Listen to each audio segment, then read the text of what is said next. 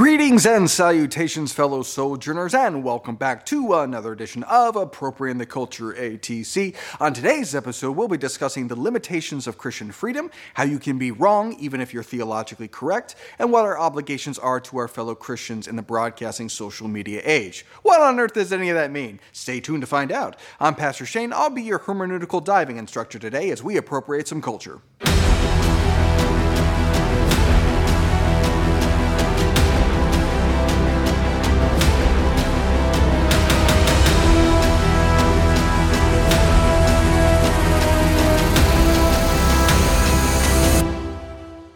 So, we've been discussing a lot of gray areas, those areas, those issues that are not explicitly condemned or addressed in the Bible. And we've emphasized two key principles whenever we're dealing with gray areas. Number one, don't judge. Scripture tells us not to judge someone else's servant when it comes to disputable matters. And number two, don't violate your conscience. However, there is a third issue at play, which is how do our decisions in regards to those gray areas of life affect our fellow brothers and sisters? This comes up in the Bible in a huge way when it comes to food sacrificed to idols. So then, about eating food sacrificed to idols. We know that an idol is nothing at all in the world and that there is no God but one. For even if there are so called gods, whether in heaven or on earth, as indeed there are many gods and many lords, yet for us there is but one God, the Father, from whom all things came and for whom we live. And there is but one Lord, Jesus Christ, through whom all things came and through whom we live. But not everyone possesses this knowledge. Some people are still so accustomed to idols that when they eat sacrificial food, they think of it as having been sacrificed to a god, and since their conscience is weak, it is defiled. But food does not bring us near to God. We are no worse if we do not eat, and no better if we do. So vegetarians are not better people, even if they insufferably act like it. But more to the point, you have a certain set of Christians here who are eating meat sacrificed to idols and are even doing so in the temples during religious festivals. And the justification for that is essentially so what? Uh, these are not really gods. I'm not worshiping those false gods. I'm just eating dinner. And Paul says, You're right. Idols are nothing. Food sacrificed to idols is nothing, but there's more to consider here. He says, be careful, however, that the exercise of your rights does not become a stumbling block to the weak. For if someone with a weak conscience sees you with all your knowledge eating in an idol's temple, won't that person be emboldened to eat what is sacrificed to idols?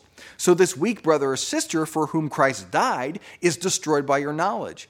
When you sin against them in this way and wound their weak conscience, you sin against Christ. Therefore, if what I eat causes my brother or sister to fall into sin, I will never eat meat again, so that I will not cause them to fall. So he labels causing your brother to stumble as sin.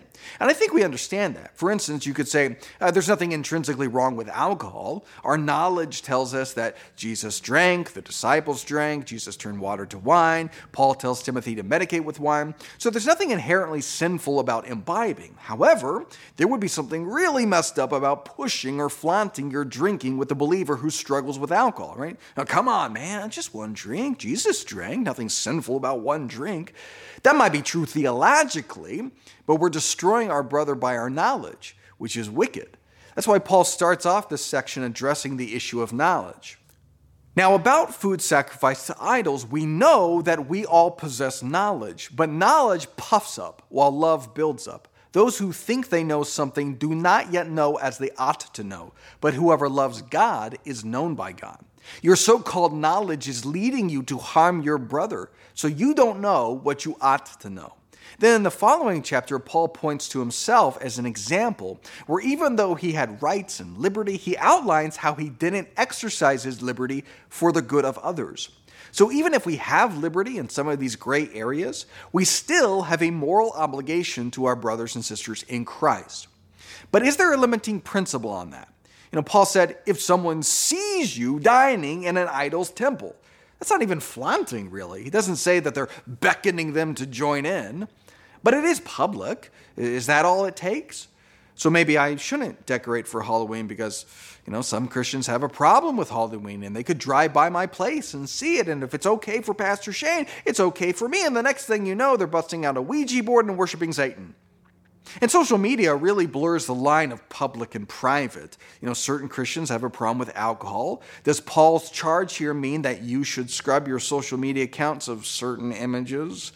I mean, after all, if they see you drinking, they might imbibe. Or maybe you posted an image of you at a concert or at a movie that's a little risque or a little off color. Does that encourage your brother to take in material that might corrupt? We know that sin is not external, but is our knowledge destroying our brother?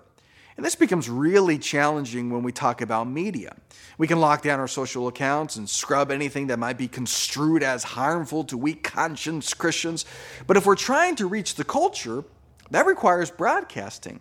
Even the most anodyne of projects, things like The Chosen, which is literally a show about Jesus, uh, can be the source of consternation and potential stumbling for Christians. Here's Dallas Jenkins describing some of that. So, since this project was conceived, we've seen a litany of questions or criticisms raised, which is to be expected. Some of the most common issues brought up include that there are non-believers involved in the cast and crew, or what about adding the show adding I'm sorry, what about the show adding to scripture? Doesn't Revelation say we're not supposed to do that? And even though I'm an evangelical and I'm in charge of the content, we've got some evangelicals upset that there's some Catholics involved. We've got some Catholics concerned that I'm not a Catholic. Some are concerned that there's some Mormons working on the project, including at the distribution company. And some of their Mormon friends are concerned that they're letting an evangelical control the show. And then, even within the evangelical community, there are the concerns about the wording of some of our materials, from the title of the show to various memes and they'll be asking, Are you a Calvinist or are you a modalist or a Trinitarian? you can look up some of those terms later. I've been called a heretic for working with people of other faiths or traditions, or for sitting down to discuss the show with them on video, and I've been called a blasphemer from some members of those other faiths. So when you're concerned that I'm working with someone or talking to someone of a different denomination or faith tradition, believe me, they've got people who are asking them why they're working with me. You can't privately release a television series, that sort of defeats the purpose. Anything out there for public consumption is available to the public. There is and must be a limit to our culpability. It says in Ezekiel, Son of man, I have made you a watchman for the people of Israel. So hear the word I speak and give them warning from me. When I say to a wicked person, You will surely die, and you do not warn them or speak out to dissuade them from their evil ways in order to save their life, that wicked person will die for their sin, and I will hold you accountable for their blood. But if you do warn the wicked person and they do not turn from their wickedness or from their evil ways, they will die for their sin, but you will have saved yourself. That's a limitation of culpability. Ezekiel is called to be obedient to God, to warn his fellow man. After that, it's on them. Uh, parents have tremendous responsibility and culpability for their children, and yet, parents are not to be put to death for their children, nor children put to death for their parents. Each will die for their own sin. That's a limitation of culpability. The cross itself is called a stumbling block, and undoubtedly the actions of Jesus made some people stumble in sin. Jesus aroused envy and hatred and bribery and murder among his fellow Jews. Jesus turned water into wine, and every single person at the party drank it responsibly? I mean, they did run out of wine. There's a limitation of culpability. But this gets really messy. In Galatians, uh, Paul says this when Cephas came to Antioch, I opposed him to his face because he stood condemned. For before certain men came from James, he used to eat with the Gentiles. But when they arrived, he began to draw back and separate himself from the Gentiles because he was afraid of those who belonged to the circumcision group. The other Jews joined him in his hypocrisy, so that by their hypocrisy, even Barnabas was led astray. When I saw that they were not acting in line with the truth of the gospel, I said to Cephas in front of them all, You are a Jew, yet you live like a Gentile, not like a Jew. How is it then that you force Gentiles to follow Jewish customs? So Paul calls out Peter, and that could be in keeping with our topic, but on the other hand, couldn't you say that the reason that Peter withdrew was because of the weak conscience of his fellow Jews? Uh, Peter knows that God has declared all food clean. He saw that in Acts chapter 10. But some people are still so accustomed to unclean food that when they eat formerly unclean food, they think of it as having been forbidden by God, and since their conscience is weak, it is defiled. So Peter is really just being loving to his brothers. Peter could have used me as a lawyer. And you can easily make any Weasley argument about all this stuff. So, uh, what does it really come down to? Back to Corinthians. I have the right to do anything you say, but not everything is beneficial. I have the right to do anything, but not everything is constructive. No one should seek their own good, but the good of others. Eat anything sold in the meat market without raising questions of conscience, for the earth is the Lord's and everything in it. If an unbeliever invites you to a meal and you want to go, eat whatever is put before you without raising questions of conscience. But if someone says to you, This has been offered in sacrifice, then do not eat it, both for the sake of the one who told you and for the sake of conscience.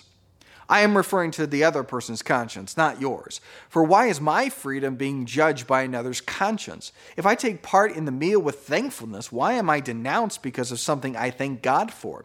So whether you eat or drink or whatever you do, do it all for the glory of God. And there it is. Uh, these are complicated issues. This one text in Corinthians is incredibly complicated. But what is clearly the intention behind it is to encourage us to love God and to love one another. Do everything for the glory of God and don't just seek your own good, seek the good of others.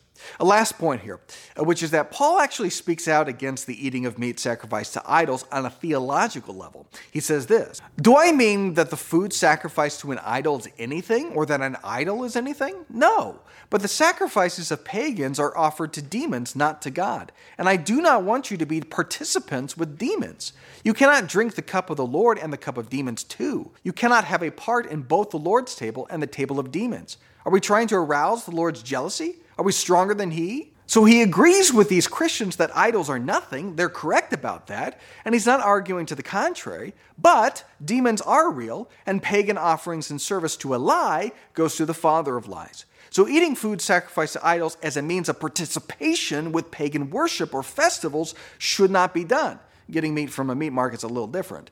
And that's important for us to see because these Christians felt like their participation in the culture wasn't wrong. It's just dinner. And these were civil as well as religious festivals, and idols are not really gods, so it's fine.